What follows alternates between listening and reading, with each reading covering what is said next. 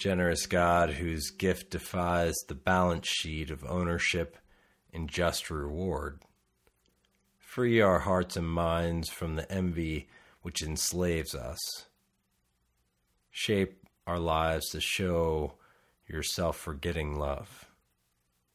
Through Jesus Christ, the gift of grace. Amen.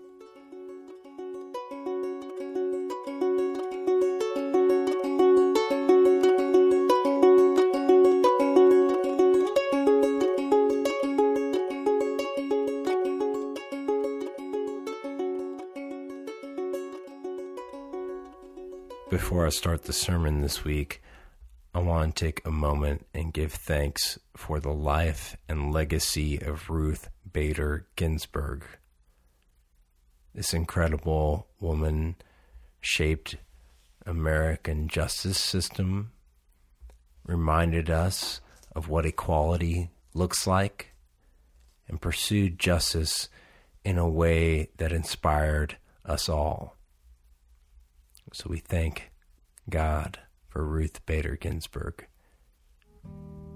Amen.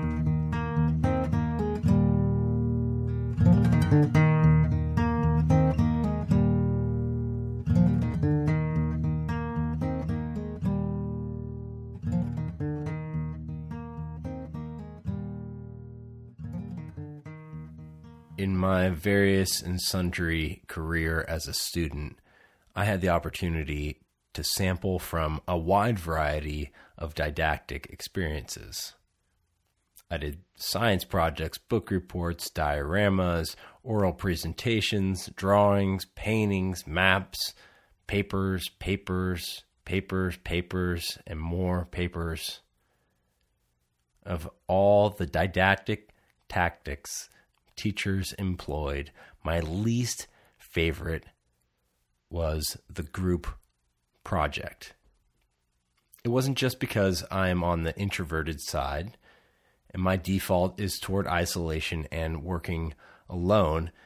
I actually think we learn most from our peers, particularly in seminars and small groups. No, my beef with group projects was and is an equity issue someone always ends up doing more work than someone else.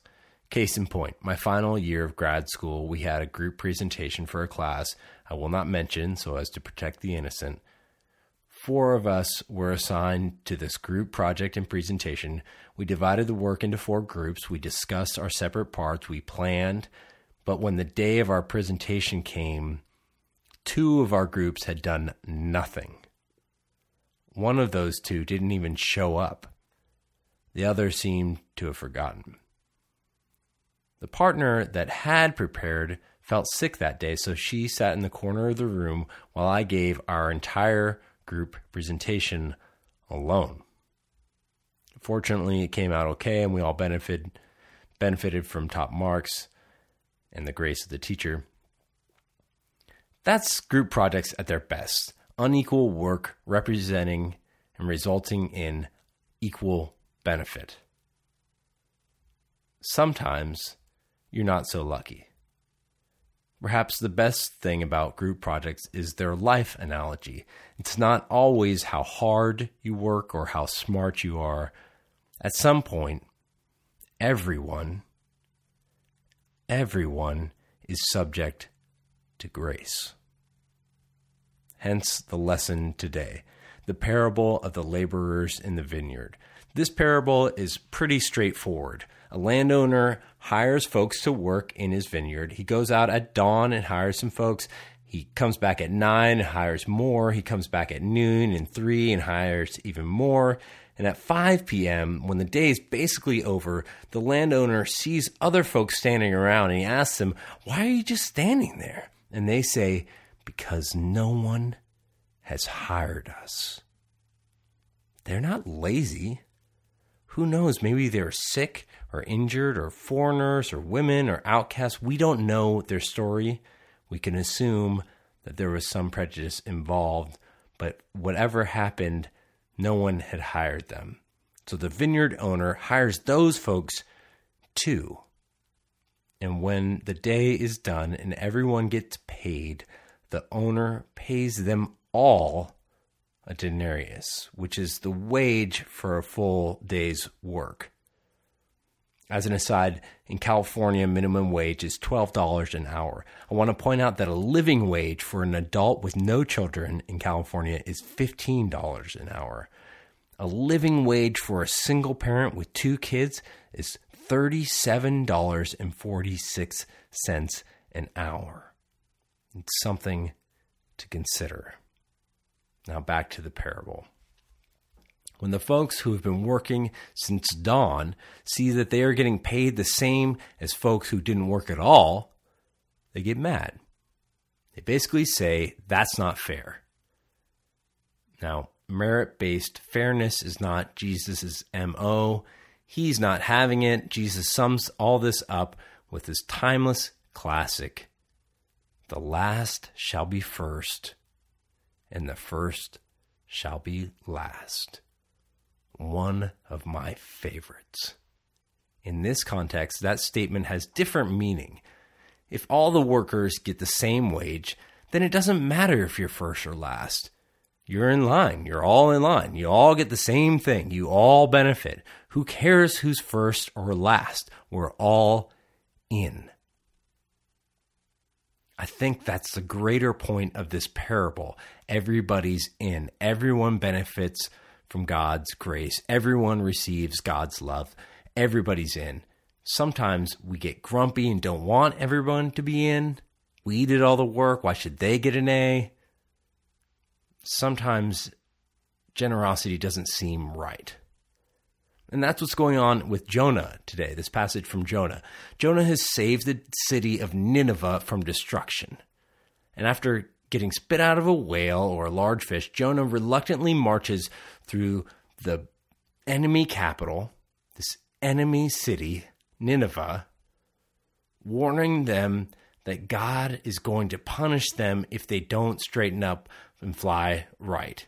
Amazingly, the city and its king listen to Jonah and he spares them. And then Jonah gets mad. God spared his enemies. God or Jonah says, I knew it. I knew that you are a gracious God and merciful, slow to anger and abounding in steadfast love, and ready to relent from punishing. You've got to love this. What a great, like, backhanded compliment. I knew it, God. You're too nice. You're too generous. Now Jonah's in danger because his prophecy didn't come true and he's out in the desert exposed. Poor Jonah. He can't win. This week, I watched the documentary, The Social Dilemma, about social media and how internet companies are making a fortune by manipulating people through artificial intelligence. It also talks about how notifications and suggestions have left us politically siloed and make it hard for us to see the humanity of people who think differently than us. When we see different information, whether it's true or not, it is nearly impossible to accept the perspective of those who see different things than we see, those who differ from us. We resent them. How could they? We ask rhetorically, but never literally, never with compassion, because we don't see what they see. We don't care why somebody didn't work all day, just that they got paid the same thing as us. The Jesus way is not necessarily fair, it's too generous, but it reminds us of something fundamental Grace is not a factor of merit. Grace is a gift.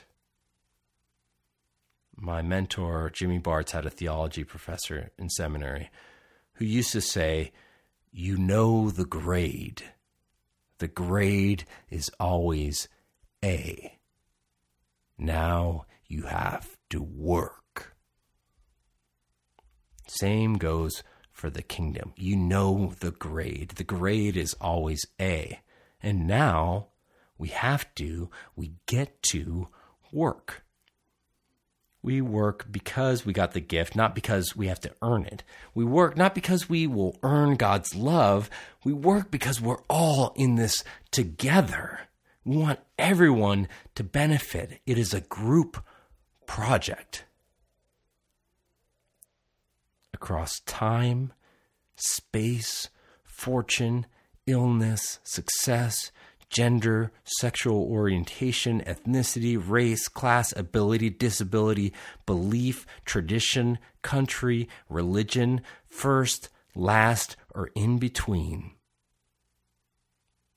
We're all in this together.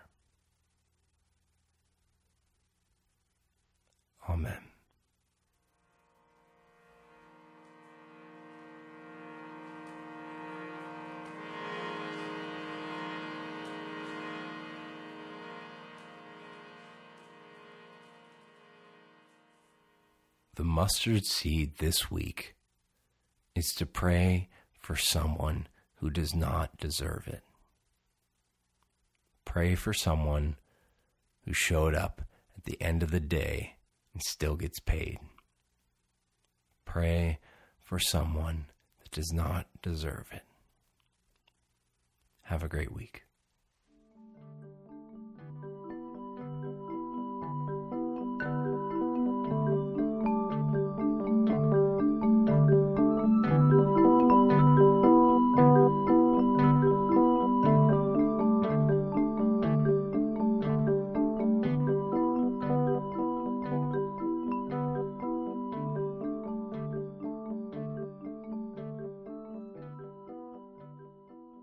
With trust and hope, we turn our hearts to God in prayer. Comfort and heal all those who suffer in body, mind, or spirit. Give them courage and hope in their troubles, and bring them the joy of your salvation. God of love, hear the prayers of your people. For the good earth and for the wisdom to live into our interdependence with all of God's creation. God of love, hear the prayers of your people. For the poor and the oppressed, for the unemployed and the destitute, for prisoners and captives, and for all who remember and care for them. God, God of love, hear the prayers of your people. Guide the people of this land and of all the nations in the ways of justice and peace, that we may honor one another and serve the common good. God of love, hear the prayers of your people. For deliverance from all violence, oppression, and degradation. God of love, hear the prayers of your people. For the good work of this community, may our roles be uplifted by one another as we do healing work in Isla Vista and beyond. God of love, hear the prayers of your people. We pray this week with gratitude for the life and legacy of Ruth Bader Ginsburg. We pray that someone equally inspiring and with a mind for justice may take her role on the Supreme Court. We also pray for the new ordinance of the diaconate in the Episcopal Diocese of Los Angeles and for UCSB. For all of these we pray. God, God of love, hear the prayers of your people.